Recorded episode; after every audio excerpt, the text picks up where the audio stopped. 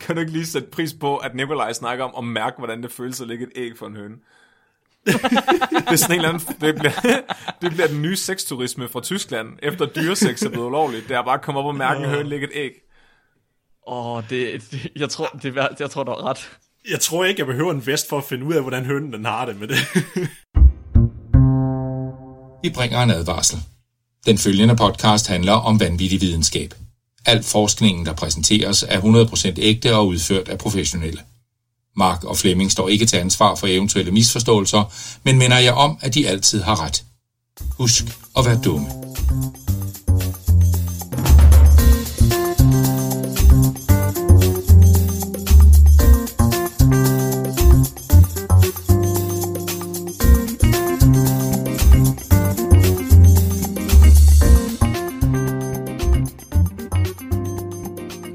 Og velkommen til Spækbrættet. Din bro til vanvittig videnskab. Jeg er Flemming, jeres ekstra sanktionelle person. Jeg er en farveblind kunstner, der godt kan lide rød, Mark Lyng. og jeg er en podcaster genetisk enhanced til at være en bedre podcaster, Nikolaj. Wow, det er derfor. Tager du over nu, Nikolaj? Var det det? nu hopper du fra at lave din egen. Det er et one-man-show. Ej, jeg går ikke ind for eugenics, så... Dagens tema, det er sanser, hvis I ikke havde sanset det allerede. Uh, Jeg ved det godt. Det er min sjette, det er min sjette podcast sans, der gør, at jeg sanser, hvad podcast handler om, inden folk siger det. Sindssygt. Ja, den er virkelig... er det sanser eller transhumanisme? Øh, transhuman... Ja, nå ja, undskyld. Transhumanisme, som i, at jeg havde forberedt noget, der handler om sanser i forhold til transhumanisme, og derfor synes jeg, det er emnet i dag, fordi det er det, jeg selv har forberedt. Det, okay, ja, det kan jeg godt se. Men transhumanisme, øh, kan I jo, det ved jeg godt, hvad er, så I kan lige forklare det. Okay, så jeg, jeg har forberedt øh, transhumanisme. Så noget om mennesker, der ikke længere er rigtige mennesker, men har transcenderet menneskelighed, og nu er cyborgs, eller transhumane, eller du ved, sådan noget, den stil. Hvad de nu end kalder sig. Men transhumane, Så- er det ligesom Caitlyn Jenner? Øh, nej, han, hun er bare mærkelig. Wow. Så en transhuman er ligesom øh, den person, jeg skal snakke om i dag, som hedder Neil Harbison, som øh, han er verdens første statsligt anerkendte cyborg. Og han er medopfinder af iBorgen, som er et, en maskine, eller et, en ekstra lem, kropsdel, der tillader farveblinde at høre farver. Og jeg ved allerede, hvor du vil hen med det der. Du, du vil gerne vide, hvornår du kan få syv cyborg tissemænd transplanteret. Men altså, er det ikke det, vi alle sammen gerne Jo, et vil? eller andet sted. Er det, er det ikke det, menneskeheden den går efter? Et, det med menneskeheden, hvis du mener dig selv med menneskeheden, så, så jo, Er jeg ikke menneskeheden? Er jeg ikke det ypperste af det du er i ypperste? hvert fald, du er i hvert fald en, en, en sådan vorte et eller andet sted på menneskeheden, Mark. Hvad? Nicol- Nikolaj. Jeg er vært, jeg må gerne sige sådan noget. Nikolaj, hvad med dig? Hvad skal du snakke om? Jeg skal snakke om noget, der står mig meget nært, fordi det er tæt på et af mine store passioner, som er Warhammer 40.000. Så jeg skal snakke om, hvordan vi laver sande supersoldater. Oh my god, skal du lave Space Marines? Lige præcis. Jeg vil gerne være en pri- jeg vil gerne, åh, jeg vil gerne være en af dine Primarchs. Jeg kan være, så kan du være min daddy. Hvordan- Hvordan kan du være så nørdet i det her afsnit, men det afsnit, der var sidste gang, der rent faktisk handlede om nørdede ting, der var du fuldstændig på udebane.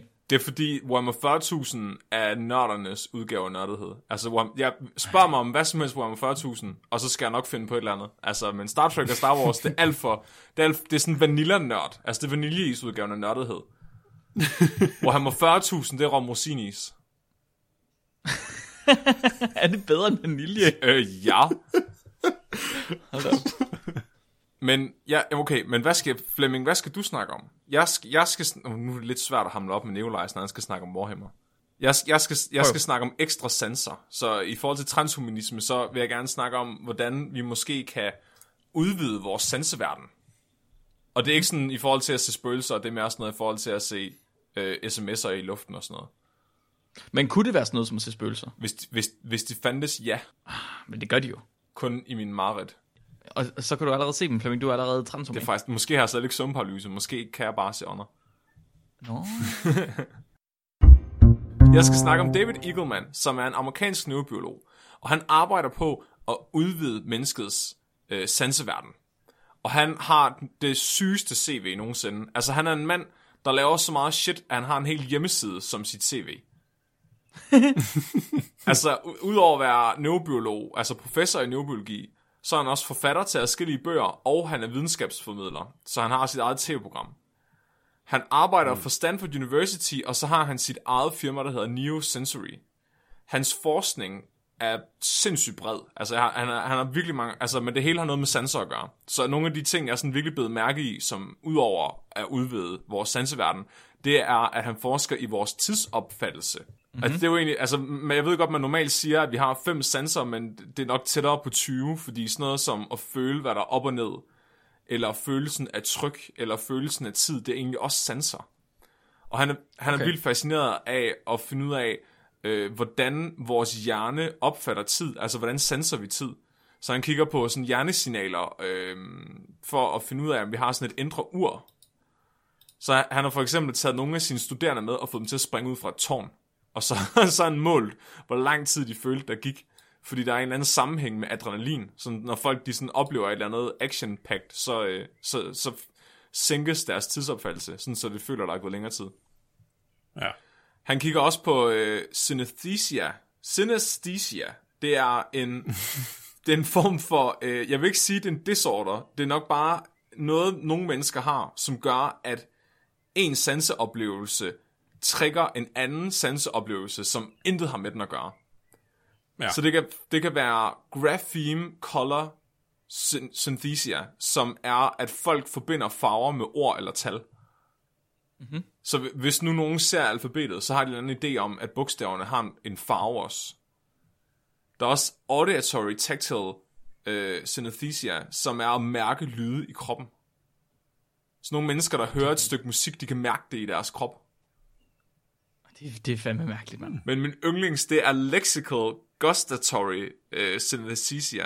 For det er at smage ord. Så når man snakker, så kan man smage. Jamen også når andre snakker, altså så kan de også smage det. Jeg tror, folk der har den her øh, ting, øh, de kan ikke høre spækbrættet, fordi det smager simpelthen for meget. Det, det, det er decideret mundlort. wow, wow, jeg skulle til at sige, at det smager for godt, men altså nu må vi bare. Så siger vi det. Det for, det for, det for avanceret en smagsoplevelse på én gang. Ja, det er for komplekst. Mm. Det er Ja, hele præcis. krydderiskuffen. Men det, der er mest interessant, synes jeg, af hans forskning, det er det her øh, private firma, han har startet op, som hedder Neosensory. Og Neosensory går ud på at udvide menneskets sanseverden.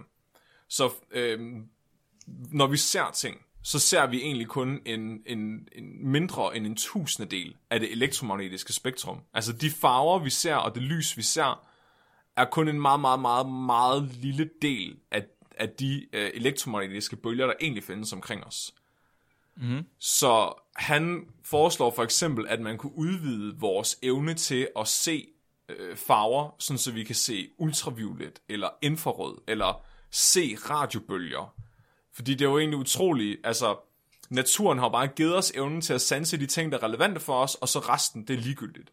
Ikke? Fla- flagmus, mm-hmm. de er næsten blinde. De kan se vibrationer i luften. Altså, det er fucked up. En muldvarp kan mærke øh, sin gange som en sans. Altså, øh, forskellige dyrs sanseverdener er så forskellige fra hinanden, alt efter, altså, hvad de lever i. Så han mener egentlig, at det er på tide nu, øh, til det, altså det punkt, vi er nået til evolutionen, at vi selv begynder at udvide vores sanseverden, fordi vi kan. Mm-hmm. Og det er mega interessant, fordi det er utrolig simpelt. At det virker i hvert fald til at være utrolig simpelt. Fordi han, han snakker om det, der hedder Mr. Potato Head-modellen for vores hjerne. Og det er, øh, hvis I ikke kender Mr. Potato Head, så er det sådan et øh, legetøj, hvor du kan putte øh, arme og ben og øjne og næse og mund på en kartoffel. Det er ham fra Toy Story. Ja, han er en Mr. Potato Head også. Og de virkelig gamle, ja. Det var bare en rigtig kartoffel. som du kunne prikke ting ind i. Altså, det er virkelig trist. Det var legetøj dengang far var barn. Og, og ideen går ligesom ud på, at vores hjerne lever i fuldkommen mørke inde i vores kranie. Og det eneste, den får, det er alle de her elektriske øh, stimulus fra vores sanseorganer. Så vores øjne laver lyset, øh, lyset om til øh, så elektriske signaler i hjernen, vores ører laver lyd om, og vores hud laver alle mulige andre sanser om. Og så er det ligesom hjernen, den bare får de her ting, og så er det ligesom om den sådan finder ud af, hvad den skal stille op med det, og så laver den det om til vores sanseindtryk. Men vi behøver ikke ændre hele vores hjerne for at få nye sanseindtryk. Det handler egentlig bare om at give den noget mere input. Altså, du smider bare et eller andet øh, stimulus ind i hjernen, og så finder den ud af, hvad det er med tiden. Hmm. Og det er det, Potato Head-modellen går ud på, fordi du bare kan stikke en ny sans ind i kroppen, og så finder hjernen ud af, hvad den skal stille op med det. Mm. Så hele vores hud, altså hele overfladen af vores krop, er i hans øjne bare et stort input til nye sanser. Og han baserer det her på et øh, forsøg, der er foregået helt tilbage i 1969 af en øh, Paul Bach Yrita, som satte blinde mennesker i en tandlægestol, hvor de så blev prikket i ryggen af en maskine, baseret på, hvad det var, der var foran dem. Og med tiden så lærte de her øh, blinde mennesker at kunne se, hvad der var foran dem, når de sad i stolen. Baseret på, hvordan de blev prikket i ryggen. okay. Er det ikke vildt? Jo, det er, det er ret sindssygt. Altså, så deres, altså, selvfølgelig ved vi jo ikke, om de oplever syn. Om de, om de oplever det, de ser på samme måde som os. Altså, de får jo ikke sådan noget som farver ind. Altså, det er jo mere sådan en eller anden form for, for dybdefølelse, at, det, at de her prik giver dem. Det er, nær, det, altså, det er nærmere en, ny sans, frem for, frem for at have fået syn. Ja, det er sådan en substitut. Altså, jeg tænker, det må minde ja. lidt om altså, sådan ekolokation eller et eller andet. Altså, mm-hmm. øhm, det er bare virkelig interessant, fordi at han vil gerne bygge videre på det her, og så lave nogle instrumenter, som er mere avanceret end den her tandlægestol. Mm-hmm. Og det har han så fået en phd studerende til at gøre tilbage i 2013, en af hans egne studerende, Scott Novich, som lavede et uh, device, der hedder Vest. Og Vest er... Hvad? Undskyld, hvad? Ja, det hedder Vest. Vest? Ja. Han, han har, altså, en, en vest, der hedder Vest. Ja. Han har ikke lavet en vest, han. Jo, no, med, med almindeligt ved. Det er banebrydende. Hold nu op, sikkert geni. Det er stadig... Har han fået Nobelprisen nu? han har lavet en vest, som, øh, som vibrerer i forskellige mønstre på ens ryg. Og så, så mm-hmm. den her vest, den gav de så en døv studerende på, og så fik de den til og med en mikrofon og opfange lyde omkring den her øh, studerende, og så lave lydbølgerne om til vibrationsmønstre på ryggen. Okay. Og det resulterede i, at den her studerende efter to til tre uger øh, begyndte at kunne høre ord. Altså, så, så de kunne sidde og tale til vedkommende, og så kunne han skrive op, altså hvad det var, de sagde til ham. Hvad det var for nogle ord. Så han, han, han fik hørelse gennem sin ryg med den her vest på. Det er fuldstændig vanvittigt. Altså, det, er lidt, det kommer til at være lidt samme historie, jeg har med. Det er der, det, jeg har tænkt mest over, i forhold til at lave nye sanser på den her ja. måde. Det er, at du skal på en eller anden måde have lavet øh, altså dit input om til noget, så du, så, altså, du skal translatere det om til et output. Right? Ja. Så her i det her tilfælde, der skal du have taget lyd på en eller anden måde, og så skal du have translateret det om til noget øh, berøring, der giver mening. Ja, ja. Right? Hvordan gør man det? Man skal ligesom have lavet et mønster, der giver mening. Ja, du... men, men, men, mere, men mere det, som jeg synes, der er fascinerende, og det, øh, det kan også være, at du kommer ind på det, Flemming, det er vel, at der skal ikke så meget til det for at lave det om til et output. At hjernen, den fylder vel selv hullerne ud. Ja, det er lige præcis det. Altså, og, og, og det er det, der er så mærkeligt, fordi det mønster, der bliver præsenteret for ham, det vibrationsmønster, det er så komplekst, at han aldrig nogensinde bevidst vil kunne producere nogen mening ud af det. Men hans hjerne kan godt gøre det, så det, altså, hans bevidsthed er ikke engang involveret. Altså hjernen bearbejder det her information, og så lader den det bare om en intuition. Altså det er underbevidstheden, mm-hmm. der fodrer ham med det, og det er det, det, det, altså, det, det, der er så fucked up. Men det er, jeg tænker der, altså jeg er stadig midt imellem jer to, fordi jeg kan godt se, at, at, at det skal være et meningsfuldt output, men hvad er et meningsfuldt output for hjernen? Altså hvornår bliver det så komplekst, at vores underbevidsthed ikke kan bearbejde det? Ja, det, det jeg tænker, det er sådan, hvis nu du for eksempel har lyd, ligesom han har, så tænker jeg, det er måske frekvenser eller noget, de har prøvet at lave om. Ja. Så du skal have en eller anden måde at sige, at høj frekvens svarer til den her berøring. Lav frekvens svarer til den her berøring. Ja, præcis. Altså... For det er det samme hele tiden, og det er det mønster, jeg sidder, altså, jeg tænker, dem der har fundet på det til at starte med, det er jo fuldstændig vanvittigt. At finde på, hvad det mønster skal være. Ja, men kan vide, hvor vigtigt det er. Altså, er det, er det ikke bare nok, at hjernen kan mærke, altså registrere forskel? Ja, det ved det kan godt være. Altså, jeg tror... Så, så længe det er det samme hver eneste gang, så er det lige meget. Ja, yes, ja det, det kan godt være. At det er den samme, den bliver udsat for over en længere periode. Ja, præcis. Ja, men det er virkelig, virkelig interessant historie det her, fordi så er det, at de, uh, i år 2015, der fik de så penge til at lave en virksomhed omkring det her projekt. Og så i 2016, der lavede de også en Kickstarter. Og hvis man går på YouTube, så kan man finde en TED-talk øh, omkring den her vest fra 2015. Og øh, i sidste år, så New Century, de, fik, de havde 19 millioner dollars i, i bevillinger, altså forskningsmidler, til at fortsætte med de her projekter. Og øh, det han viser, at Vesten den kan tilbage i 2015, det er, at de prøvede at give Vesten til en, i gåseøjne, normal studerende. Fordi han, altså, selvfølgelig er det spændende, at du kan hjælpe en døv med at høre igen. Men hvorfor mm. stoppe der? Så de, Ja, de klar. gav en studerende den her vest på. Og han fik noget øh, output om på ryggen. Altså, øh, altså, han blev stimuleret på ryggen med vesten. Men han fik ikke at vide, hvad det var. Og så skulle han bare gå med den i nogle uger, og så fik han en iPad med, med to farvede knapper på. og så baseret på den sans, han udviklede af vesten, så skulle han vælge, hvad for en knap han trykker på. Ja, og han gættede, altså øh, i starten, altså den- den gav ham feedback, hvornår han gættede forkert, og hvornår han gættede rigtigt. Så han lærte at sanse, hvilken knap, der var den rigtige gennem vesten. Okay. Ved I, hvad det var for noget data, de gav ham? Nej, hvad? Ja, hvad? De gav ham data fra aktiemarkedet. Og knapperne, han skulle trykke på, det var køb-salg-beslutninger. Nej, er det rigtigt? Ah, Så han kunne, han kunne, han kunne præcist, eller hvad siger man det, altså rimelig præcis gætte, om han skulle købe eller sælge, fordi Vesten havde trykket ham på ryggen. Ja, han kunne sanse, om aktierne, han øh, fokuserede på, var på vej op eller på vej ned. Og derudfra bare sanse, om de skulle købe eller- sælge. Altså, What the fuck? Det er så fucked up, og ikke nok med det, så øh, til den her TED-talk, han laver, øh, så, så har han selv taget vesten på, og så har han trænet den til at tage data fra Twitter, og så, og så har den analyseret de her tweets omkring TED-talken, om de er positive eller negative, og så giver den ham det feedback på ryggen, så han kunne simpelthen, han udviklede en sans for, om folk tweetede positivt eller negativt omkring hans TED-talk. altså nu når det er Twitter, vi snakker om, så tror jeg, at den Vesten bliver overbelastet over alt det negative shit, der er på Twitter. bliver bare sådan en super menneske, der er koblet op til, til de sociale medier. Det, det er vildt sejt, og han siger, at altså, der er så meget potentiale i det her. Altså piloter, altså de fik en pilot til at tage sådan den her vest på, og så kunne han sanse den drone, han fløj med. Altså så han kunne mærke dronen, altså det dronen lavede. Og, og så kunne han altså, flyve meget mere nøjagtigt med den.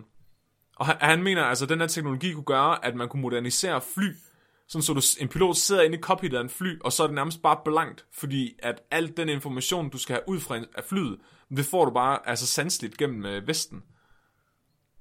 Jeg, jeg, håber så, jeg håber så, det kun er en envejs connection, sådan så hvis der piloten føler sig træt, at flyet så ikke registreret. Bare styrter ned.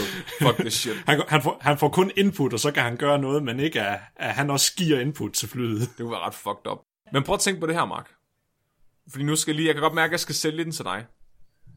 Lidt. Prøv at tænke på, at du kan sanse data. Du vil kunne opleve statistik gennem din krop, Mark. Du er sådan røvhul. Prøv lige at tænke på, prøv lige at tænke på p-værdierne. Altså, du vil ikke bare... Jeg skulle lige til at sige, kan man, kan man i så fald, kan man så sanse, om noget er signifikant eller ej? Ja, det vil du jo kunne gøre.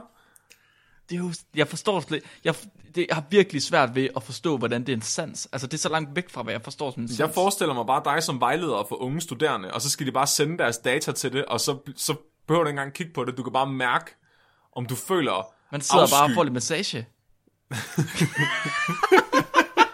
det gør jeg altid, når jeg får massage, så det er det samme. Du kunne faktisk bare sidde inde i sådan en lille telt med en krystalkugle og en turban på, og, og så bare give dem feedback på deres uh, data. Åh, oh, ja, det er godt nok. Uh. Det lyder fuldstændig vanvittigt. Eller mærke sit mikrobiom. Se nye... Nej, stop. Det har, jeg det, jeg kan slet ikke, det, jeg forstår det slet ikke. Jeg har, vir, jeg har virkelig, virkelig svært ved at forstå det. Det er så underligt. Man kan-. Jamen, det er også det, altså man kan ikke forestille sig en farve, man ikke allerede kan se. Altså du kan jo ikke forestille dig en ny Præcis. Farve, men de er der jo. Altså i teorien burde mm. de jo kunne syntetiseres på en eller anden måde i vores hjerne. Ja, ja klart. Men Nikolaj, mm. prøv at tænke på, du vil kunne sanse din høns følelser.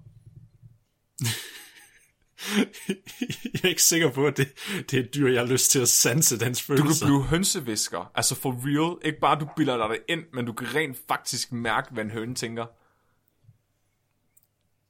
Altså, jeg, jeg, har på forne- jeg har på fornemmelse, at de kun har et minded goal, og det er bare æde. Det er jo bare alle dyr. Jeg tror heller ikke- jeg- jeg tror heller ikke, man skal- man skal ikke bruge en særlig stor vest, hvis det er, man skal øh, mærke, hvad en høne den føler. Nej, det tror jeg da ikke. Og sa- Jeg tror, så kompleks behøver det slet ikke være for mig. kan du ikke lige sætte pris på, at Nikolaj snakker om at mærke, hvordan det føles at lægge et æg for en høne? det er sådan en eller anden, det bliver, det bliver den nye sexturisme fra Tyskland, efter dyresex er blevet ulovligt. Det er bare at komme op og mærke en høne lægge et æg. Åh, oh, det, det, jeg, tror, det, er værd- jeg tror, du har ret. Jeg tror ikke, jeg behøver en vest for at finde ud af, hvordan hønen den har det med det. Ej, hvor er det sindssygt. Men du ved det ikke, Nikolaj, fordi i virkeligheden så kommer ægget ud af, altså... altså, Mark, numsen prøv, Mark, Mark, prøv, prøv, prøv, prøv. at. Jeg har lagt nogle virkelig store lort i min Det tid. er rigtigt, du Jamen, du har aldrig nogensinde lagt dem ud af tidskonen. Det er rigtigt. Ja, der kan du bare se. Wow, men, men Nikolaj, hvorfor skider du også så sjældent, altså? Hvorfor... det, jeg kan stadig, ja, altså, Det er ikke det her afsnit, Flemming. Det er ikke det her afsnit. nej, undskyld. Det er bare mærkeligt. Hvad, altså, kan du ikke spise et eller andet sådan afførende eller sådan noget? Få en sæbeprop? Det er ikke meningen, du bare skal gå ud og lægge en mursten. Uh. det sker jo heller ikke hver gang. Bare lave sådan en homeless shelter ud af dem til sidst. Nå, undskyld. så her, øh, afslutningsvis, så, øh, så var lige og kigge på, hvor han er henne med, sin, øh, med den her vest i dag, fordi det er trods alt fem år siden, han gjorde alle de her ting. Og det ser ud til lige nu, at man kan købe et ur af ham, som hedder Boss, og det bygger lidt på den samme teknologi, så det er sådan en smartwatch, du har på, og så, øh, så, så giver den dig vibrationsdata øh, fra dine omgivelser, sådan så du kan få skærpet dine sanser. Sådan så du kan mærke... Ja, jeg har, ja. Godt, jeg har godt hørt om de uger der. De kan også, de kan også uh, sige noget i forhold til din egen hvad jeg altså, vitale øh, detaljer. Oh. Altså, hvor højt er dit blodtryk og øh, puls og alle mulige mærkelige ting. det, jeg vil ikke have det ur på. Det sådan, ja, du er døende. du har det ene ben i graven. Eller hele tiden. Bare, prøv at tænke bare at være så panikstate hele tiden, fordi du får sådan en ekstra sans. En sans, der kan mærke, om du er ved at dø. Hele tiden siger den bare, ja, ja, ja, ja, ja. Men det må også være sådan, hvis du så først har lært at gå med det der ur, og, og fået alle de ekstra sanser, og så miste uret igen, vil det så ikke være ligesom at, oh. at blive blind eller døv eller et eller andet? Altså, Jo, ja. jo, eller ja, du føler, du har mistet en del af dig. ja. Ja, det tænkte jeg faktisk også, altså, det er jo lidt ligesom at få taget synet fra sig nu her. Eller hvis man skal tænke noget, noget mindre alvorligt. Altså, hvis nu man lige pludselig ikke kan se farver. Lige så bliver Det må- farveblind. Ja, lige præcis. Ja, man, må, man må næsten få Ja, abstinenser eller et eller andet. Altså sådan en relapse. Ja. Huh. Men oh, nå, øhm, afslutningsvis, så har, er han også med noget, der hedder Neural Law, hvor at øh, han kigger på at bruge neurologi til efterforskning, straf og rehabilitering af amerikanere. Og hvordan fuck man gør det, det jeg lade op til, altså det må være op til lytterne at finde ud af. Altså, jeg, tænker, jeg ved ikke, om han har, der står ikke noget om på hjemmesiden, hvordan de har tænkt sig at bruge det, men de kigger på det. Åh, oh, det lyder farligt. Det lyder virkelig, virkelig Prøv at tænke på, så kan du måske få vesten på som dommer eller jury, og så kan du mærke, om, om den, den, der sidder i forhør, føler skyld. Hvad hvis, du kan, hvad hvis du kan hacke Vesten på en eller anden måde? Altså, oh, og give den falsk data? fake, fake, fake senses. Jeg, jeg, jeg tænker lidt, hvis, hvis du kan snyde en løgndetektor, så kan du, du vil også snyde den vest, hvis dommeren skal finde ud af, om personen er skyldig eller ej. Ja, det tænker Men jeg. kan man snyde en løgndetektor længere? Ja, det er vist ikke Ja, ja, sagtens, sagtens. Det, det er så, det er ikke særlig godt redskab at Men bruge. på Nej, dok- det bliver men Dr. Phil siger, de er gode. længere. Ja, Dr. Phil siger, de er rigtig gode. Dr. Phil, han er klog. Ja. Den her historie, jeg har med nu her, den er genfortalt øh, efter inspiration fra en Science and Bears Talk på Studenthuset i Odense. Og det blev afholdt af en gut, der hedder Adam Montandan, som er opfinderen af The Eyeborg. De Så historien her, den handler om den første statsligt anerkendte cyborg, som fik sit farvesyn tilbage igen. Eller fik farvesyn for første gang. Mm. Så Neil Harbison, han er født med achromatopsia, eller achromatopsi. Og det er en tilstand, der gør, at han ikke kan se farver. Overhovedet ikke. Så Neil, han opfinder, og han opfatter i stedet for verden i sort og hvid og nuancer af grå. Wow. Så det, fuldstændig gør, det, gør ligesom- jeg, det gør jeg også, bare mere Præcis. filosofisk. wow. Mr. Grey. Så, så fuld, fuldstændig ligesom vi tænkte første gang, vi hørte ordet farveblind, så det er præcis sådan, det er. Han ser kun nuancer af grå. Så da de andre børn i skolen, de lærte om farver, så fandt de det intuitivt og uden problemer at se forskellige nuancer, mens Neil han i stedet for måtte lave farverne udenad på de ting, der generelt set altid har den samme farve. Fuck. Så han vidste, at himlen er blå, græsset er grønt, og blodet fra dine fjenders afkom, det er rødt. Shit. Men han hørte, og han forstod ligesom fra de andre børn, at de børn, de kunne se nogle variationer, som han aldrig havde tænkt over. Himlen, den var ikke altid blå, den kunne også nogle gange være grå eller orange. Og på samme måde så er vand heller ikke altid blåt, det kan også være grønligt eller brunt. Mm. Og han blev en lille smule misundelig på de her andre børn. Og han begyndte at have noget imod farver i sin teenageår. Fik han bare sådan et had til farver? Han havde aldrig nogensinde oplevet farver, så de sagde ham ikke noget. Han vidste ikke, hvad han skulle bruge dem til. Han kunne mærke på folk, at det var noget meget vigtigt for folk, men han havde aldrig selv oplevet den følelse. Og han vil gerne... Så for ham, der var farver ikke vigtige. det er ligesom Black Lives Matter. Sådan, og hold op, farver er vigtige for folk, kan man lige... hvad, hvad går det ud på? Sådan, hvor alle mennesker er jo grå, altså. Kan ikke bare get along? jeg vil også være racist. Så farver, de var fremmede for ham. Øh, Så selv om han faktisk forfulgte en karriere inden for kunstverdenen, så valgte han altid at tegne og male sine malerier uden farve, og lave al sin kunst i sort og. Hvordan vidste han, at han gjorde det uden farve? Tror du, nogen, der fuckede med ham og bare gav ham en orange og sagde, at den var grå? Ja, det kan godt være, det er ikke til at Ej, sige. det jeg gjort. Måske. Måske. Så i 2003, der studerede Neil musik på Dartington College of Arts i England. Og øh, mens han studerer, så er han til en talk med en ung Adam Montandon, der fortæller om cyborg-teknologi. Og om at implementere fremmede sanser i den menneskelige hjerne. Og efter Adams foredrag, så kommer Neil op til Adam, og han forklarer ham om sin farveblindhed, mens han ligesom udviser en stor interesse for at finde en cyborg-baseret løsning. Og det, det- Adam han bliver rimelig øh, altså, interesseret i det her, opslugt af det her, så i, allerede i toget på vej hjem fra den her talk, der sidder han og tænker over en eller anden løsning. Og på det her tidspunkt, der er Adam, han er en ung cybernetics-ingeniør, altså en person, der prøver at finde ud af, øh, hvordan man kan lave kunstige lemmer og kunstige sanser og sådan noget. Øh, og han arbejder på at forene menneskets sanser med teknologi på en måde, folk de aldrig nogensinde har set mm. før. På det tidspunkt, der arbejder han ved Plymouth Universitet, og øh, nu, der arbejder han faktisk på Syddansk Universitet i Odense. Nej. Jo, Okay. Det var derfor, han var til den der talk på, ved Science BS på Studenterhuset i Odense. Så han er simpelthen... Jeg, jeg mødte ham... Jeg, ikke mødte ham. Jeg så ham nede i kantinen engang. Det var lidt spøjst.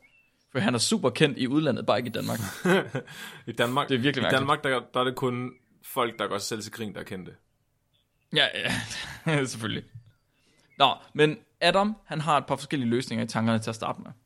Så han forestiller sig, at man kunne koble forskellige instrumenter til forskellige farver, således at en tromme ville blive spillet, når man så rød, eller en violin, når man så lilla. Og han vidste godt, han var ret klar over, at han, hvis han skulle have det til at virke, så skulle han have det til at fungere på øh, hørestansen. På det tidspunkt, der fandtes den der vestik, du snakker om, Flemming. Nej, Så jeg tror ikke, han var klar over, at man kunne gøre det med følesans i stedet for. nej. Så han tænkte i stedet for, at han ville prøve at se, om han kunne få det ind via høresansen. Det var ligesom det hurtigste, han kunne tænke sig Ja. til. Men det her med instrumenterne, den her øh, følelsesang med instrumenterne her, den troede han ikke ville virke. Han frygtede lidt, at hvis han lavede sådan et system, så ville han komme til at introducere sin egen fortolkning af farver. Mm. Så hvorfor skulle rød være tromme? Right? Det er jo bare Adams idé. Hvad nu, hvis der er nogen, der mener, at rød det er øh, obo? Det er så meget obo. Præcis. Det er ligesom øh, dem, de der synestetikere, du snakkede om, der ser øh, farver i tal. Nogle de mener, at 4 den er blå, nogle de mener, at den er rød. Det skal de lade være med. Er der nogen af jer, der har det? Er der nogen af jer, der har sådan sanser, der overlapper på den måde? Har, Ej, jeg har ved, alle for- ikke lidt en, en forventning om, at nogle ting har en farve eller sådan noget? Nej. Jo, Kun aura. jeg ved i hvert fald Ja. bare én ting. Tallet 4 har i hvert fald ikke farven rød. Hvad? Det passer overhovedet ikke. Det passer er overhovedet blå. ikke sammen. For mig er den blå. Ej, nu stopper I. Jeg tror, totallet er rødt. Det passer ikke. Men jeg tror, at dem, der er synestetikere, dem, der kombinerer sanserne på den måde, når de ser de der farvede tal, så er det rent faktisk, mens de læser, at så har alle bogstaverne en farve, og alle tallene en farve. Wow, men ikke, det er jo ikke bare inde i deres hoved, tror jeg. Jeg tror også, de rent faktisk ser bogstaverne som havende en farve. Men altså, mens de læser. Det er det, jeg siger. Ja. Ja, det er det, jeg siger. Det må ligesom være Ja. på LSD hele tiden, uden at vide det. Ja, måske lidt. Måske kan vide, om de også flyver lidt rundt, alle de der bogstaver. jeg tager. Nogle gange, så synes jeg også, at jeg forbinder en lugt med mennesker. Men jeg ved ikke, om det er bare mig. Ja. Det har jeg hørt, uh, Sergi, vores kollega på Mikro, han, uh, han har også snakket om det der. Med at han, han forbinder mennesker med lugt og omvendt. Ja, altså når han er sammen med dem, kan han lugte dem. Ja. Nå, så Adam han er rimelig klar over, at det skal ikke være det her instrument, øh, instrumentsystem. så får han, han overvejer også et andet system. Øh, et system, der simpelthen bare siger farverne højt. Sådan at når man ser på rød, så siger den rød. Men han vil gerne give Neil en lidt mere magisk oplevelse, end at have sådan en robot, der sidder og snakker til ham. Altså, Stephen Hawking. ja, præcis. Så, og så, så fik han faktisk øh, den næste, den, den idé, de brugte. Og det, det han ligesom øh, kommer i tanke om, det er, at både lys og lyd, de er essentielt set opbygget af bølger. Mm. Lys, det er bølger i det elektromagnetiske spektrum, hvor bølgelængden bestemmer farven på lyset. Og analogt set, så lyd, det er også bølger, men her der er det frekvenserne, der bestemmer tonen af lyden. Og bølgerne, de er meget, meget, øh, hvad kan man sige, kort, øh, længere, end de er i lys. Fordi ved lys, så snakker vi nanometer, og ved lyd, der snakker vi noget højere, meter nogle gange.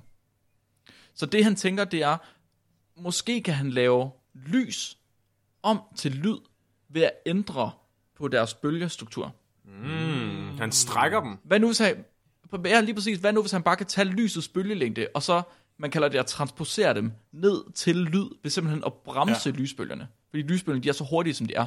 Så han bremser dem ned til at blive til lydbølger på den måde. Det Så han kunne ligesom hørt. tage, ja, ja, han, så han kunne ligesom tage øh, hele spektret, der er øh, farver, som vi kan se. Og så kunne han lægge dem ind over lyde, som vi kan høre. Og så egentlig bare sige, jamen den, den laveste frekvens, så den, øh, den hvad skal man sige, højeste farve nærmest, den, den med, øh, den laveste energi, det er rød. Det er den med den højeste, bølge, længste bølgelængde. Og det svarer til den dybeste tone. Så det han fik lavet, det var, at han fik lavet en software, der kunne lave lys om til lyd ved at sige, at hvis det var en, øh, et, hvad hedder det, et lys med en lang bølgelængde, så blev det en dyb tone. Og med en kort bølgelængde, så blev det en høj tone. Så han hører lys langsomt. Præcis. Fuldstændig rigtigt. Så ham og, øh, og Neil, de får lavet en, en prototype til, hvad der nu kaldes iBorg. Og den bliver brugt verden over, både til blinde og til farveblinde nu. Så han, Adam, han laver ligesom det her lys til lyd kon- konversionssoftware, og så tager de et gammelt webcam, de havde til at ligge i en skraldespand, og et par høretelefoner, så kobler de lortet til en laptop, hvor han så installerer den her software på, og så spænder de laptoppen på ryggen af Neil, og så satte de ham til at teste. Mm-hmm.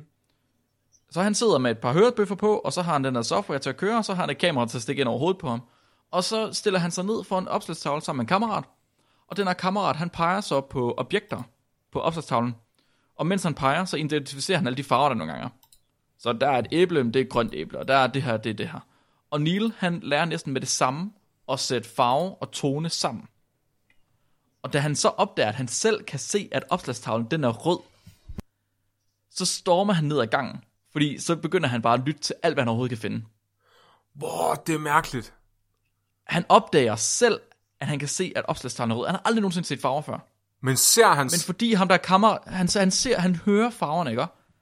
Så han hører forskellige toner, og så finder han ud af, okay, det svarer til rød, det svarer til grøn, det svarer til blå. Man kan vide, om, det så, om, om hans hjerne så oversætter det til en farve i hans hoved, eller om det bare stadig ser Jamen, jamen, det er det, jeg mener. For, ja, fordi sådan som jeg forstod det, Mark, der, der lød det som om, at det snød hans hjerne til, at han endelig godt visuelt kunne se farver. Han kan ikke, så jeg tror ikke, han visuelt kan, det ved jeg faktisk ikke, hvordan det er nu. Han, han siger, at for ham er det bare en sans nu, nu ser han farver. Men det er jo med en ny okay. Sans i virkeligheden. Ja. Ja. Men på det tidspunkt, der kunne han høre farverne. Så han stormer ned ad gangen, lytter til alt, hvad han kan, og øh, Adam han kommer tilbage til skolen to uger senere, og han får at vide, at Neil han er engang slukket for computeren den tid. Han har bare lyttet til farver non-stop. Så han har været nede, og han har lyttet til farverne på husene på gaden. Han har gået ned i en lokale brugsforretning, og så har han lyttet til frugter og grøntsager. Og han udtaler også, at han er specielt glad for den gang, hvor der er rengøringsartikler. Fordi de har så mange fjollede farver. Men... Og det, det, hvad så? Jamen, jeg, tæ- jeg, åh, det, det, jeg kan bare ikke forstå det. Hvordan... Det er mærkeligt, men, ikke? men, men han må nærmest ikke se farverne. Han må stadig se gråt, men så høre farver. Altså, det kunne ikke... Det, men, men igen, han, du kan jo ikke spørge ham, fordi han kan korrekt identificere alle farverne. Så mm-hmm. det er det der irriterende spørgsmål med, om man ser farver ens. Ja, Ja. Om min rød er den samme Altså- som jeres rød, og jeg hader det spørgsmål, men nu er det relevant. Det var, det var lige præcis, det var lige præcis i det her tilfælde, at jeg kom til at tænke på, hvad nu, hvis han tog de der hørebøffer af, mens han ligesom var gået i gang med ja. det der. Så han, han kø- kører rundt, og han lytter, og han ser farver, ser farver, ser jeg gåsøjne. Så tager han hørebøfferne af, og så er der bare gråt. Igen. Før var der farver over det hele, nu er der bare gråt. Åh, oh, det fucker med min hjerne. Er det ikke sindssygt? Så det her, alt det her, det var tilbage i 2003. Helt tilbage i What? 2003. Og siden, siden da, der har maskinen været igennem masser af iterationer og forfinelser. Så til at starte med, der var det det her webcam med kabler, der førte ned i en rygsæk. Senere der blev det til et kamera med en chip, som havde, han havde sat øh, fast på hovedet. Og det her, så den her chip, den havde softwaren installeret direkte. Og så havde den en sensor, der kunne presse på hans hoved. Ligesom du havde med følesansen på ryggen. Sejt. Så gav den altså vibrationer ind i hans kranie, så han mærkede farverne som vibrationer i stedet for. Fordi så, så ødelagde det ikke hans øh, høresans på samme måde. Og senere hen, i den seneste iteration, der har han fået implanteret eyeborgen direkte i kraniet som en ekstra kropsdel. Det er sejt. Det er derfor, han er den første øh, officielle cyborg i verden. Ja, han, han ligner... Det tog ham, det, det, det, sorry, det tog ham et helt år diskussioner med etiske råd, før han fik lov til at implantere den i, i Han kraniet. ikke bare gjort det. Det, jeg tror ikke, lægerne måtte. Ligesom ham der, der trapperede sig selv med en boremaskine. Ja, jeg, jeg er ikke sikker på, hvor god han var til selv at stoppe det ind i kraniet. Men han ligner sådan lidt en lygtefisk. Det er meget sjovt. Han har den der Ja, dingler. han ligner totalt... Han er også han er lidt spøjs at Ja. kigge på, men han er også lidt sådan en kunstnertype. Det er nok har derfor. grødhår. Før Ja. grødhår var sejt. Det tog, det tog ham cirka 5 uger at lære at bruge den her iBorg fuldstændig. Og han sagde, at i de 5 uger, der havde han hovedpine af at lytte til farver nonstop. Så fordi der hele tiden var, var lyd i hans ører, så fik han hovedpine af det. Men efter han ligesom fik, øh, nu hvor han har fået kraniet, eller kameraet implanteret i kraniet, så føles det ikke længere som noget fremmed for ham. Nu er det en ekstra sans, så det er ikke noget, han lægger mærke til i hverdagen. Det er bare en sans. Og han, han har udtalt, at han ser farverne. Men det er svært at sige, fordi sansen er også mere, end vi har som mennesker. For han kan i virkeligheden se flere farver, end vi kan. Det var fuldstændig, Ja, som du sagde, fuck. øh, infrarød og ultraviolet. Han kan se nær infrarød, han kan se nær ultraviolet. Fuck ham. Det er bare at sætte en ekstra lyd ind. Så kan han jo fange mus rigtig nemt lige pludselig. Fordi han kan se deres varme. Må- Ja, præcis. Øh, Men kan han så godt... Jeg tænker sådan, det må da være vildt svært at oversætte øh, øh, altså alle hans omgivelser til et lydbillede, der giver det hele farve. Er det ikke nærmest kun den ene ting, der er lige foran ham? Altså som den peger på, og han ser farven på. Og altså, så er der sådan et, et, et lille spot foran ham, hvor der er farve, og så resten det er gråt. Det var det til at starte med, men prøv at, du skal forestille dig, det er ligesom når vi kigger på ting. Du, hvis dine øjne de scanner hen over noget, så ser du også en masse farver på én gang. Men hver enkelt ting har kun én farve, og din hjerne den får det signal om den enkelte ting, når dit øje kører hen over den. Ja. Men med det her kamera, det er lidt det samme, men den har også et større billede, den ligesom tager.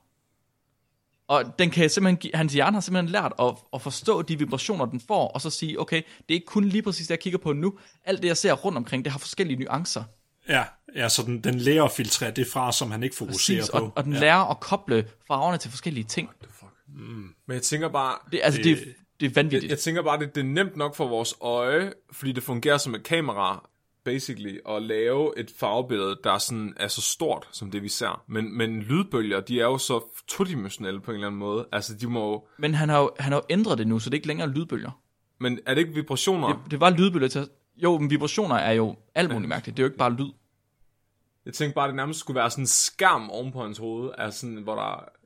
Men at, at det bare ikke kun er én frekvens, der, der forekommer. Jeg, f- Altså, det er jo, det er jo, det er jo svært at ja. sige, men øh, hans hjerne, den forstår det i hvert fald. Så selvom det ikke bare er én... fre- Altså, hvis han scanner hen over noget, så får han jo en masse frekvenser på én, én gang. ej, må det være... Og han kan, åbenbart, han kan åbenbart forstå det. Det må være så frustrerende for ham at være i byen. Og skulle forklare, hvad Nej, det er, han- og så bare altid have den her diskussion Nå, ja. med, om han rent faktisk kan se farver eller ej. Altså stadig, stadig i 2020, der bliver han stadig altså, kigget mærkeligt på, og folk de forstår det ikke helt. Han er blevet smidt ud fra øh, klubber og fra øh, biografer, fordi de tror, han vil filme ting derinde.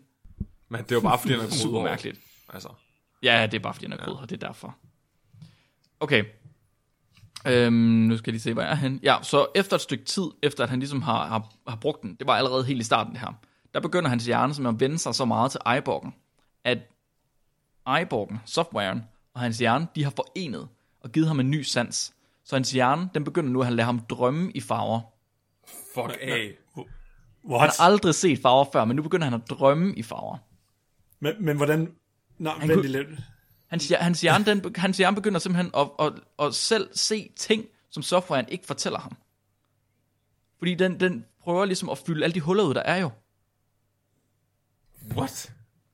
Det, ikke det, simpelthen, sindssygt? det er simpelthen for mærkeligt. Det var, det, var, det var da det skete, der kunne han mærke, okay, nu kan han ikke mærke forskel på softwaren og, og hvad hans hjerne fortæller om længere. Så nu, nu følte han sig som en cyborg. Nu er det som om, at softwaren var nødvendig for, altså, det var nødvendigt for, at hjernen kunne fungere på en eller anden måde.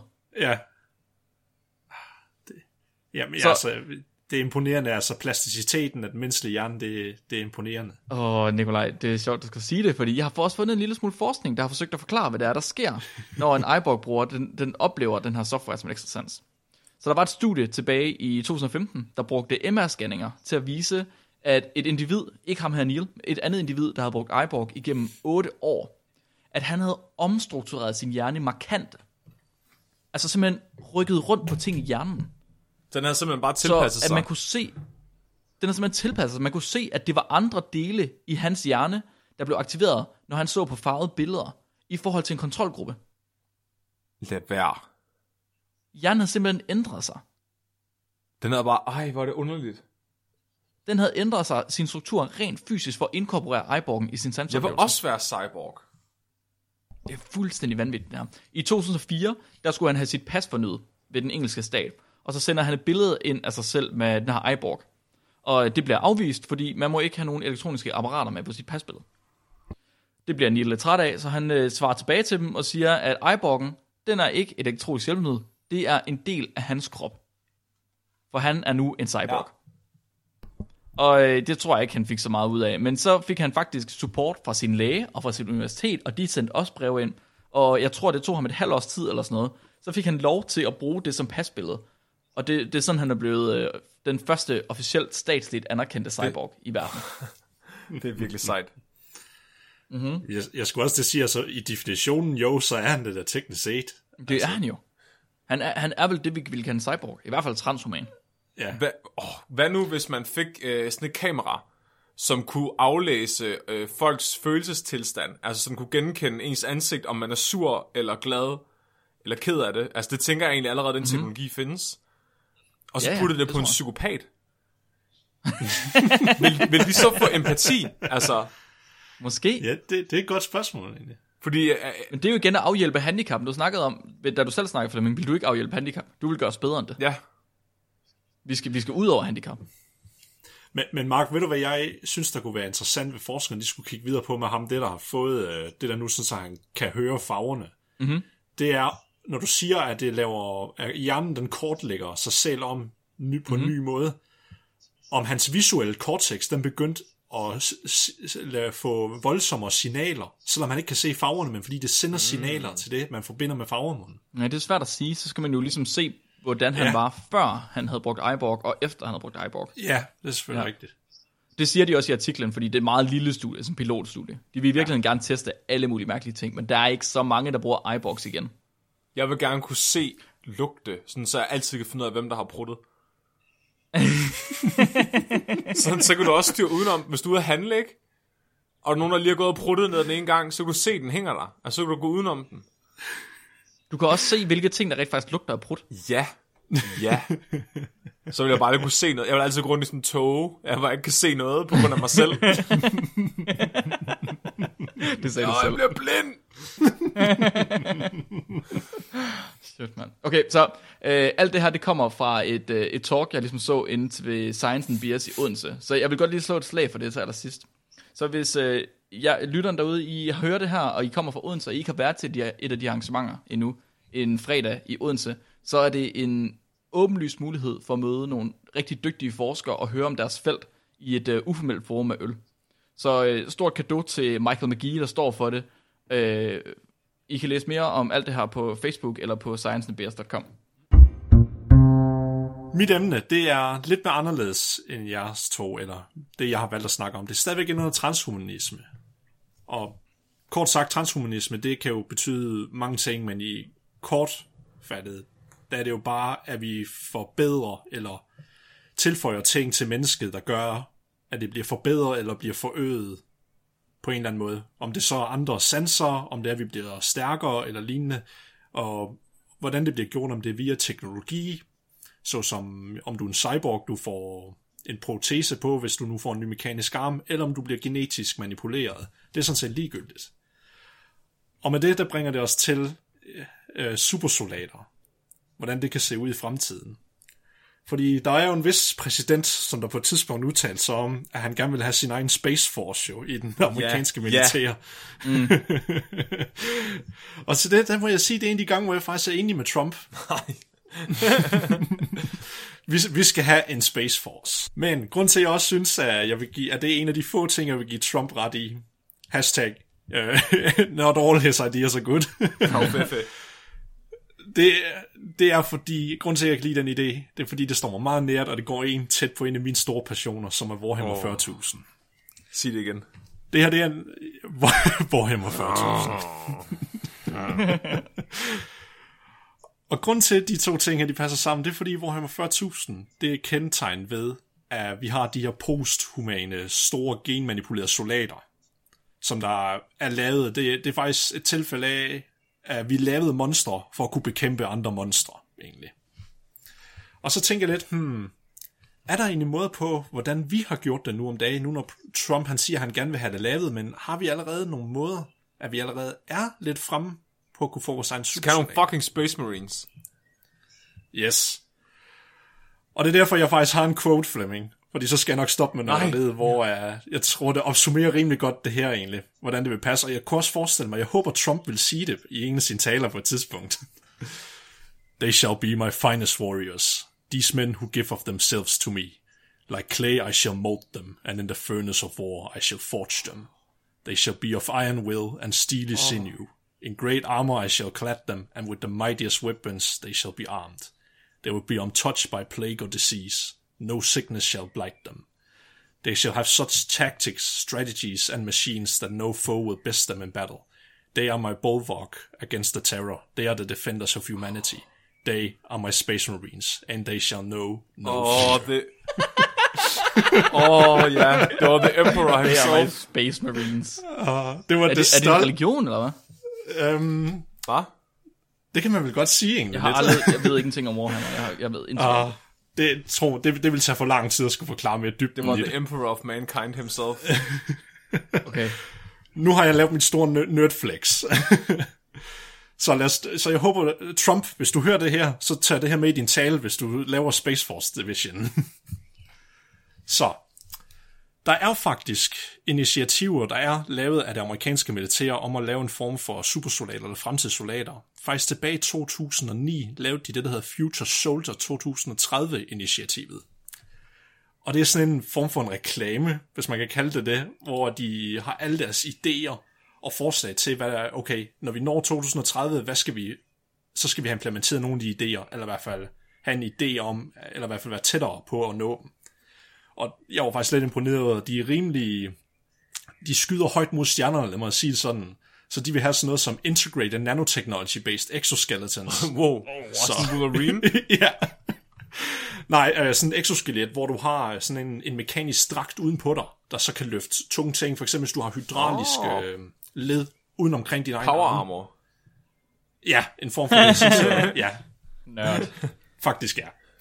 Og de har faktisk lavet nogle, nogle prototyper, de er i gang med at bruge ved at teste ud i felten, som man kan bruge på benene, sådan så soldaterne de kan løbe længere, oh, det er sejt. at de ikke bliver lige så træt så hurtigt, fordi den tager noget af belastningen for dem. Virker det?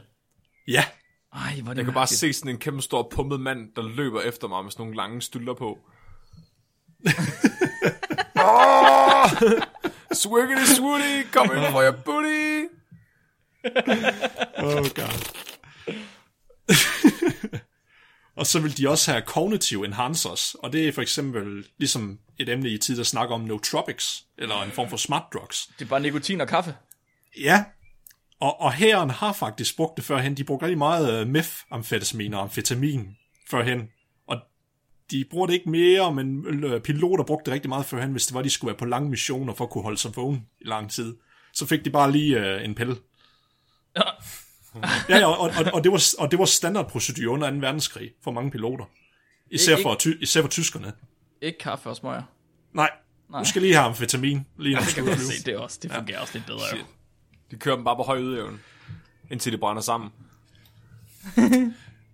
Men øh, det er ikke så meget, jeg vil ikke dykke så meget mere i det her dokument. Øh, vi putter, jeg vil putte det som reference, sådan så folk kan dykke længere ned i det. Meget sjovt og interessant. Men det vi virkelig skal snakke om, der er creme eller creme i dag, det er jo, okay, hvis vi skal have supersoldater, jeg ser det som om, så bliver vi nødt til at frem i at kunne lave genetisk manipulation eller lignende. Yes. Eller de skal i hvert fald kunne få nogle mere, mere sanser, ligesom I har været inde på. En af de ting, der kan være, det er, det kunne være smart egentlig, hvis man kunne se infrarød, for eksempel. Mm. Altså militærmæssigt. Der ville det jo faktisk være en rigtig stor fordel, i stedet hvor du skulle have alt det der grej på, for at du kan se. Militærisk set. Mm. Militær set, yes. Hvis bare du giver dem en anden form Fordi- for gene seed, hvor de ligesom... Øh, Oh god. Så nu, og det bringer mig frem til den første artikel, jeg er med, med titlen Mammalian Near Infrared Image Vision Through Injectable and Self-Powered Retinal Nanoantennae. Det var lidt af en mundfuld. Så, den her artikel her, der har de lavet nogle nanopartikler. De har en, øh, sprøjtet ind i retinaen i øjnene på mus, sådan så de kunne se nær infrarøde lys. hvad? What? Har de sprøjtet små robotter ind i øjnene på mus? Fordi, Fuck, det er sci-fi. normalt så kan vi, øh, i hvert fald vores syns, hvor vi er begrænset af det synlige lysspektrum, så vi kan se lige fra 400 til 700 nanometer. Det er det, vi kalder synligt lys. Og det er faktisk det samme for de fleste pattedyr. De kan ikke se over 700 nanometer. Så når vi begynder at komme over det, så er det det, vi kalder nærinfrarød. Så de har designet sådan nogle små nanopartikler, der var i stand til at kunne binde sig til den fotoreceptor, der sidder inde i øjnene. Sådan så de kunne overkomme, fordi normalt så er der en energibarriere, for at du kan se nær infrarød. Og grund til, at vi ikke kan det, det er, fordi at vi kan simpelthen ikke absor- der er så lav energi i nærinfrarøde øh, fotoner, at det vil bare drukne i baggrundsstøj, så vil vi, vi vil slet ikke kunne se noget som helst, hvis vi udviklede noget til at kunne se det med, i hvert fald ud fra det, hvad vi har nu. Du har større øjne simpelthen, for at kunne indsamle flere fotoner på en eller anden måde. Ja, i hvert fald en eller anden, og så en eller anden filtreringsmekanisme. Ja. Men, dem, men de her nanopartikler, de binder sig så til receptorerne, og så kan de absorbere nerinfrarødt lys, og så udsender de sig selv noget lys, men de sender samtidig også et signal igennem fotoreceptoren. Og så ligesom for at finde ud af, okay, vi har, vi har selv nanopartiklerne, vi ved nogenlunde det virker, men vi bliver nødt til lige at teste igennem. Så det første, de gjorde, det var jo, okay, hvis vi injekter det ind i øjet, bliver det så ind i retinaen, og, bli, og bliver de siddende på fotoreceptoren. Og, det, og det, det er jo rimelig nemt for at finde ud af, så de laver nogle, øh, hvor de så tager øjnene, ja, der er kun en måde at tjekke det på, jo, så bliver de nødt til at lave tværsnit af øjenæblerne. Åh oh, nej. Og fordi når de exciterer de her nanopartikler, så kan de jo rent faktisk, så lyser de op øh, med grønt lys, så de kan se, hvad det her tværsnit er. Hvis det sidder det rigtige sted, så lyser det bare grønt op.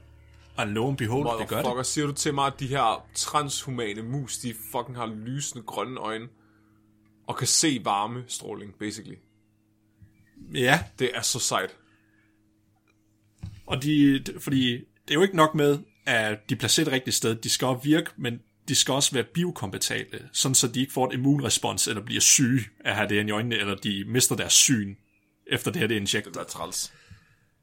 Ja. Så de tester faktisk, okay, er der en immunes, øh, immunrespons for musene, eller får de inflammation, eller mister de syn, eller noget som helst, og de finder ingenting. What? Selv efter flere uger og måneder, der ser det ikke ud, som om de mister synet, eller det har nogen effekt på dem. Er det rigtigt? Ja, Jeg vil have det. og, og de vil jo selvfølgelig også øh, teste, øh, de testede også, om der rent faktisk var en interaktion, udover de lyste op, men at de kunne se, at de var koblet på na- eller fotoreceptoren, og det var de. Så der burde være en forbindelse. Men det der, så kommer vi jo til den, den vigtige test jo, det er jo selve dyreforsøgene jo med, fordi hvordan har musen det? Kan den se det? Og hvordan finder vi ud af, om den kan se det? Hvordan tror I, man vil finde ud af, om en mus, den kan se nedenfor lys? Uh, uh, uh, jeg ved det, jeg ved det. Du putter den ned Ja. i en labyrint, men halvdelen af gangene, de er brændende varme. Og så ser du, om den fatter at gå udenom. Kan du ikke bare pege på, at man fjernbetjening? begge to meget gode bud, men, men det, det er faktisk en kombination af, jeres, af begge to, af begge svarene, vil jeg sige egentlig. Kogte de den, mens de sappede den med en fjernbetjening. Dumme mus! Nej, ikke helt. Slå lige over på Zulu! Hov, den døde, det virkede. Eller, nej, det virker det ikke. Det er en heks, den druknede. Eller, Så den første test, de lavede, det er en ganske simpel test, hvor de øh, lå mærke til, når de skinnede nedanforrøde lys ind i øjnene på dem, kunne de se, om pupillerne reagerede på det, som hvis det var en lygte, du lyste dine øjne på dem. Og, og så dem, der havde nanopartiklerne, der kunne de se, at der var en effekt på pupillerne, men dem, der ikke havde nanopartiklerne, der var, skete ikke noget som helst, fordi de ikke kunne se det. Så allerede der fik de det første hint. Men man skal jo være skeptisk som videnskabsmand, så det kan jo være, at det kun er øjet, der har en refleks. Vi ved jo stadigvæk ikke, ser musen det i sig selv, mm. eller har den en respons. Og det testede de så i sådan et eksperiment, hvor de havde en mørk boks og en lys boks. Og normalt vil mus helst befinde sig i det mørke boks. Men, og, og der lavede de det med en kontrol med mus, der ikke havde fået det, og de blev så over den mørke boks, og ikke ville helst ikke være over i den lys. Men når de så, i stedet for det, der er lyst, den lyse boks op, er det så kun, hvor det nærenfrøde lys. Og så havde de også en med lys og en med mørk. Så øh, ville de gå hen til det mørk. Så altså de mus, der ikke havde injektet, de var ligeglade med at gå hen i boksen med nærenfor et lys, fordi de kan ikke se det, så for dem er der stadigvæk mørkt. Men dem med partiklerne, de ville heller ikke gå hen i den Nej. boks. Fordi de kan jo se det infrarøde lys. Lad Ja. være. Så kan de, de kunne se Men- en farve, de ikke kunne se før. Ja. Det er en farve, jeg aldrig har set. Der er en fucking mus, der har set den her farve, men jeg har ikke. Men det stiller stadig, eller det besvarer stadig spørgsmål. Hvad nu, hvis, okay, de har en fornemmelse af det, men kan det være, det er bare, er det et visuelt billede, de får op i deres hoved? Og det var så det, det sidste, de så ville teste, og de mener, der var den endelige test. Så de havde sådan et, en Y-formet øh, labyrint, hvor i den ene side, der ville der være forskellige former, øh, hvor det enten var, hvor det var belyst med normalt lys, og så nogle, der var belyst med nærinfrarødt eller mørkt. Og så ville de træne musene til chok-respons, sådan så de lærte at skulle undvige lyset. Altså, de vil sådan få, ja, så de vil, der vil gå, ja, de vil lyse, så vil de give dem stød. Og så conditioner de dem til, at hver gang, at de så noget lys, så forbandt de det med smerte, eller vil de ikke gå hen til det. Og det var det, de så blev trænet op i. Så, så I kan nok forestille jer, at de mus, som der ikke havde fået dem, de vil selvfølgelig blive væk fra det normale lys. Og når de så øh, så eller, eller mødte det nærinfrøde lys, så vil de gå hen til det, fordi de kan jo ikke se lyset, så de forbandt det ikke som smerte. Men igen, så dem med partiklerne, de holdt sig også væk fra det nærinfrarøde lys, som pesten. De skulle bare ikke i nærheden af det der. Åh, oh, er det sindssygt. Ja. Er prutter ikke et, Og det vildeste- er prutter ikke et infrarødt spektrum? Det kommer an på, hvor varmt den er. Ah. Den er vel kropstemperatur. Men, men, og de tester også alt muligt. Okay, det her lys, de skal kunne se, kan de genkende former og alle mulige mønstre? Og ja, det kunne de faktisk. Altså, det, det er det så forsøg, hvor de udvidede dem og gjorde dem mere komplekse med, at de skulle lære at kunne kende forskel på det, og det kunne de. Og de fandt også ud af, at det interfererer ikke med deres normale syn. Så dem, der kan se nærenfrø, det er ikke sådan, så den overlapper, og de bliver forvirret og skal se normalt lys. Nej, nej, de kan se begge dele uden problemer, at det har nogen negativ effekt. Nikolaj, hvordan, hvordan i alverden har du fået fat i det der? Det lyder som sådan noget top hemmeligt øh, militærværk, man bare ikke må kigge på. Det er, det er published i Cell, faktisk. Hvornår kan vi få det? Jeg vil have. Jeg vil også have det. Jamen, det, altså, det, altså, de siger, det er faktisk også en uh, amerikansk research, eller sådan militær research department, der har fundet researchen, kan jeg se. Hvor kan man købe? Jeg vil have det. um, jeg ved det ikke. Skal vi lave det De- selv, ja. Vi laver det selv. Putter bare noget grøn maling ind i øjnene. Flemming, du er min mus. Jeg er cyborg. Så forhåbentlig i den, nær, i den nærmeste fremtid, så kan vi begynde at få ja, specielt syn alle sammen, fordi det sjove var, at når de bliver injektet, så kan det vare helt op til øh, mindst 10 uger, og så forsvinder det af sig selv, så det er ikke sådan en permanent løsning. Så hvis man ikke længere vil have det, så går det væk af sig selv til sidst. Så du siger til mig, at det er en fucking power-up. Ja, De har totalt, de har gamificeret mus og liv og verden. Ja. Det vil sige, at når, du, når, man, når vi går i krig i fremtiden, så kaster man power-ups ned til soldater. Ja, og Yes, så bum, in- injekter det lige, og så er det lige klar i nogle uger. Åh, oh, det er sygt. Og så får de, så her er nogle stylter, så du kan hoppe noget højere. det bliver ligesom i Super Mario. De skal hoppe op i den der kasse med hovedet, og så får de injiceret det. Du, du, du. Her, nu har du, nu har du triple shot. Hvis jeg kunne se infrarødt Er lige nu, det- så ville jeg være blind. Og så har jeg så også en ekstra artikel, fordi det er jo også vigtigt, at vores soldater de skal være toptunet til, at de kan overleve kemisk krigsførsel. Oh, fuck.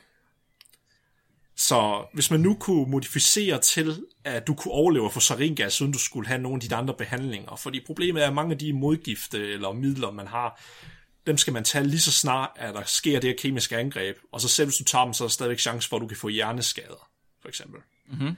Så det er ikke ligefrem det bedste. Og mange af dem, de skal injektes ubehagelige steder. Hvis I har set uh, den der film med Nicolas Cage og Sean Connery, uh, hvad hedder den? The Rock. Ja. Hvor der er den der gas, der hvor han skal injekte direkte ind i, ind i hjertekammeret på sig selv. Nå, jeg tror lige, det var i penisen. altså, det skulle da til at overleve det der. Hold nu op. Det er det, ja, det er det vigtigste, Mark, ellers så visner den af. så der er nogen, de har fors- eller kigget på det her, for at se, om vi faktisk kan booste os selv til, at vi kan overleve sådan et øh, kemisk angreb. Og artiklen den hedder Gene Therapy, Delivering a Parexonase One Variant Offers Long-Term pro- Prophylactic Protection Against Nerve Agents in Mice.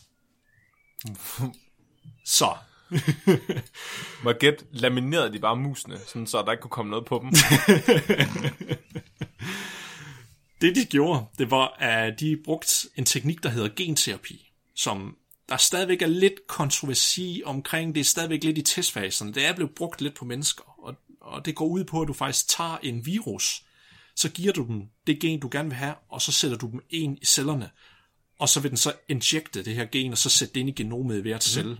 Så du kan faktisk ændre på dit eget genom gennem den her teknologi i princippet. Ja. Så de havde en variant, øh, der hed PON1, hedder det her gen. Det er den, vi naturligt har, der nedbryder sådan nogle øh, organiske forbindelser med fosfor. Så vi kan faktisk godt nedbryde saringas. Problemet er bare, at det gen, vi har, er ikke særlig effektivt. Så de lavede deres egen variant, der var flere gange mere effektivt til at udføre det. Og det satte de så ind i virusen, og så puttede de det ind i leveren på de her mus, fordi de var interesseret i, at det skulle i blodbanen, hvor den gjorde mest gavn, fordi når du inhalerer de her øh, nerve, øh, eller... Hvad nu?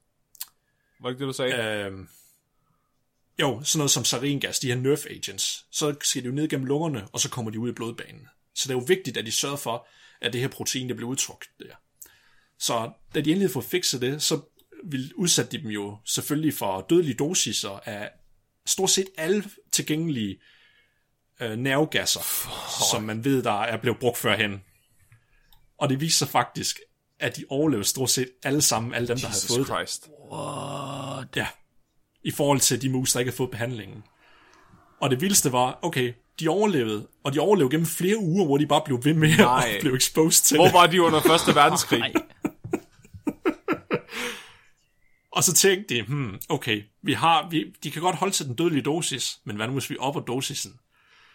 Så, de gjorde, så der er det, der hedder en LD50, og det svarer til, at det er 50% af alle de testmus, der dør mm. af den mængde, du giver dem. Så de tog fem gange den LD50-mængde, og så gav dem igen.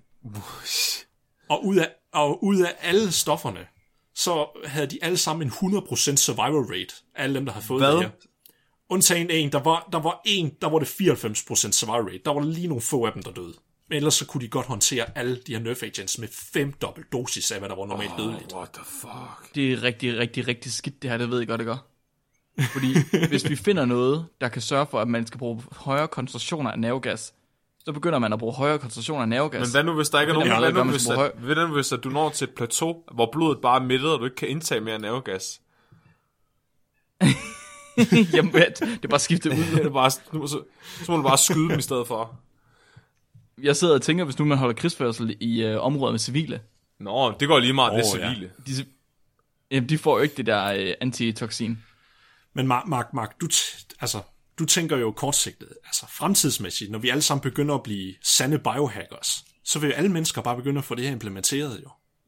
Ja, det kan jeg selvfølgelig godt se. Det er jo faktisk det er en rimelig god pointe. Kæft, mand. Men selvfølgelig, så vil der jo komme, så vil der stadigvæk komme det her våbenkampløb med, okay, hvis alle de har så tough et protein, at de kan nedbryde dem, så skal vi finde på nogle endnu farligere kemikalier. Ja, præcis. kemikalier. Også så skal vi skynde os og give det til alle andre end Nordkorea, og så...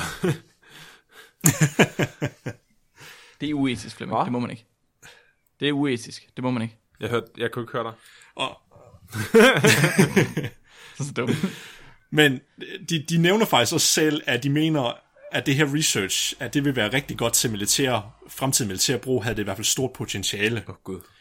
Og der har så, jeg, jeg var ude og læse nogle interviews, hvor uh, uh, selve Science, uh, det videnskab- videnskab- videnskabelige tidsskrifter, de interviewer nogle gange forskerne bag artikler og, og laver sådan en lille artikel med dem.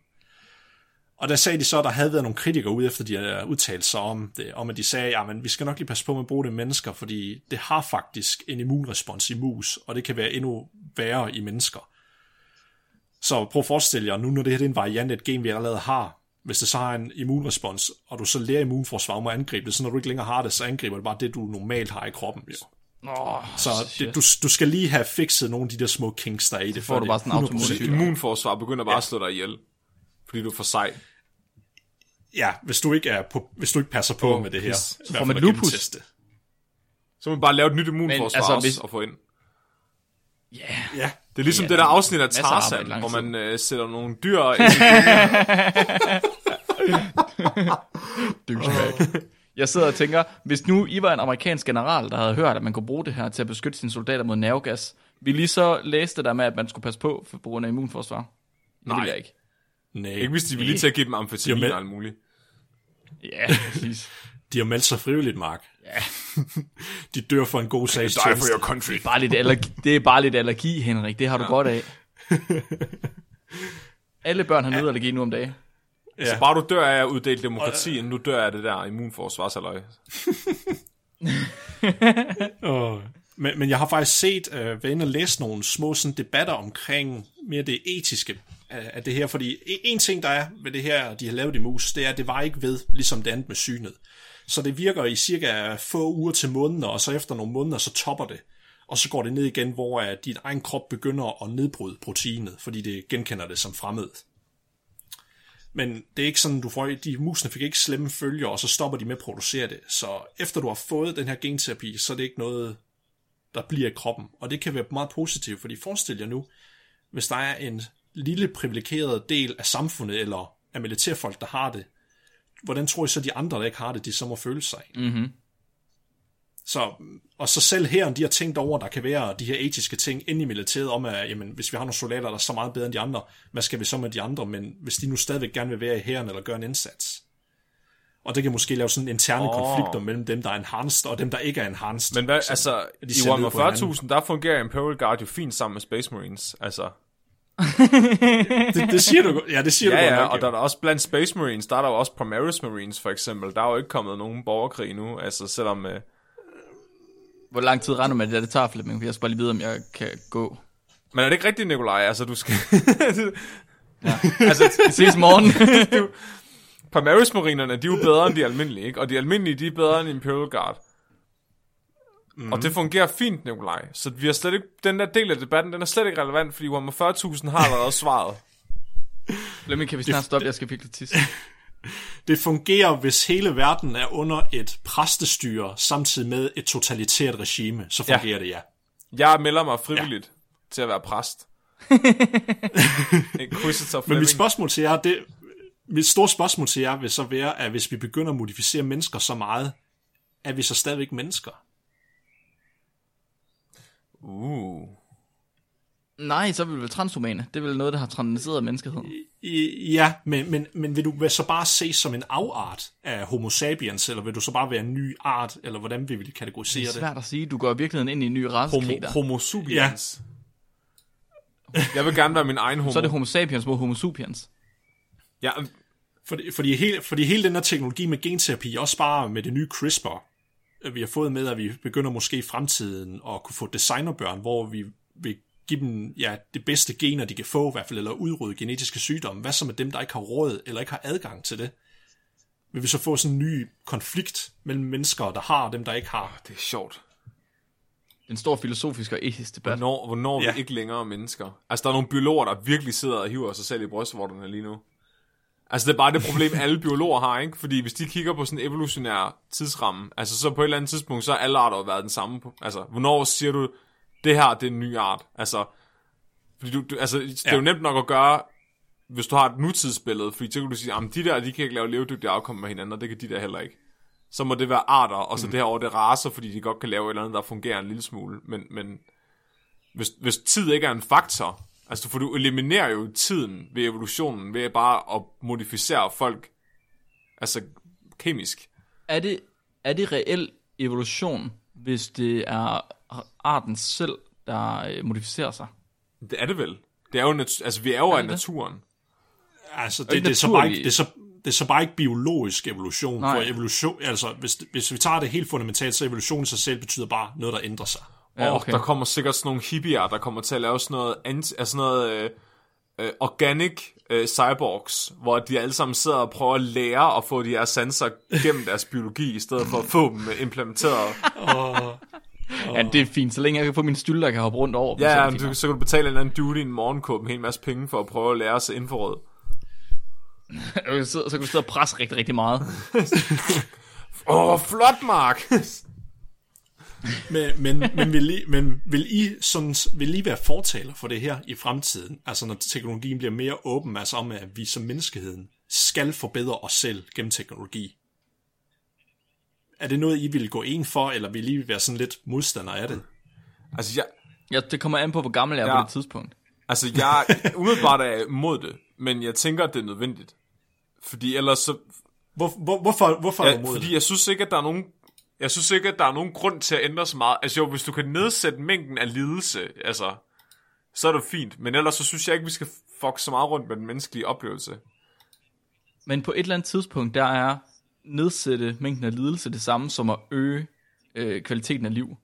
Ja, Ja, det er ja, fordi ja, så er det sådan noget med... Så t- ting, der bliver, s- ja, ting, der bliver set som en luksus på et eller andet tidspunkt, det bliver set som en Ja, livsnødvendighed sådan på first world tidspunkt. problems. Ja. Men, men jeg Ja. tænker stadigvæk, Ja. det er nødvendigt, fordi ellers så er det bare AI, der kommer til at overtage. Altså, hvis vi ikke selv bliver det næste skridt i evolutionen, så er der, nogle andre, der, så er der noget andet, der kommer til at overtage. Altså, så er det bare teknologien mm. i sig selv i stedet for. Og det er også det, der skete i Warhammer 40.000, da de lavede, og det er derfor, at de ikke har noget computerstyret. Så der er servitors i stedet for, og det er mega smart. Ma- Mark, Mark, jeg ved ikke, om du kan fornemme det. Det er som om Flemming, han prøver på at upstage mig. Jeg, jeg, tror, jeg tror, det er, fordi han har det dårligt over, han var så dårlig sidste uge. ja, Jeg prøver for Nikolaj, også. jeg har ikke nogen at snakke Warhammer 40.000 med andet, og Nikolaj, så gider han ikke engang nu. Boysen, han, Boysen, han uh, fortalte mig i dag, da jeg var på uni, der sagde han, at uh, han synes, det var lidt pinligt, at du var så dårlig til sci-fi, Flemming. Åh. Nej, jeg er ikke. Det er bare fordi, jeg kun kan det gode sci-fi. Prøv, prøv her, det er fordi, Du kunne ikke engang forske på Jar Jar Binks. prøv, og en eller anden dude, der render rundt og ligner en pariser toast. Det er ikke sci-fi. Sci-fi, det er fucking nonner, der render rundt i... Altså genmodificerede nonner, der kan flyve. Det er faktisk rigtig Der, rimelig der sci-fi. kæmper for en gud, som rent faktisk er et menneske, som bare... Åh, oh, det er så smukt. Mod dæmoner fra en anden dimension, som basic er blevet skabt af Hitlers drømme.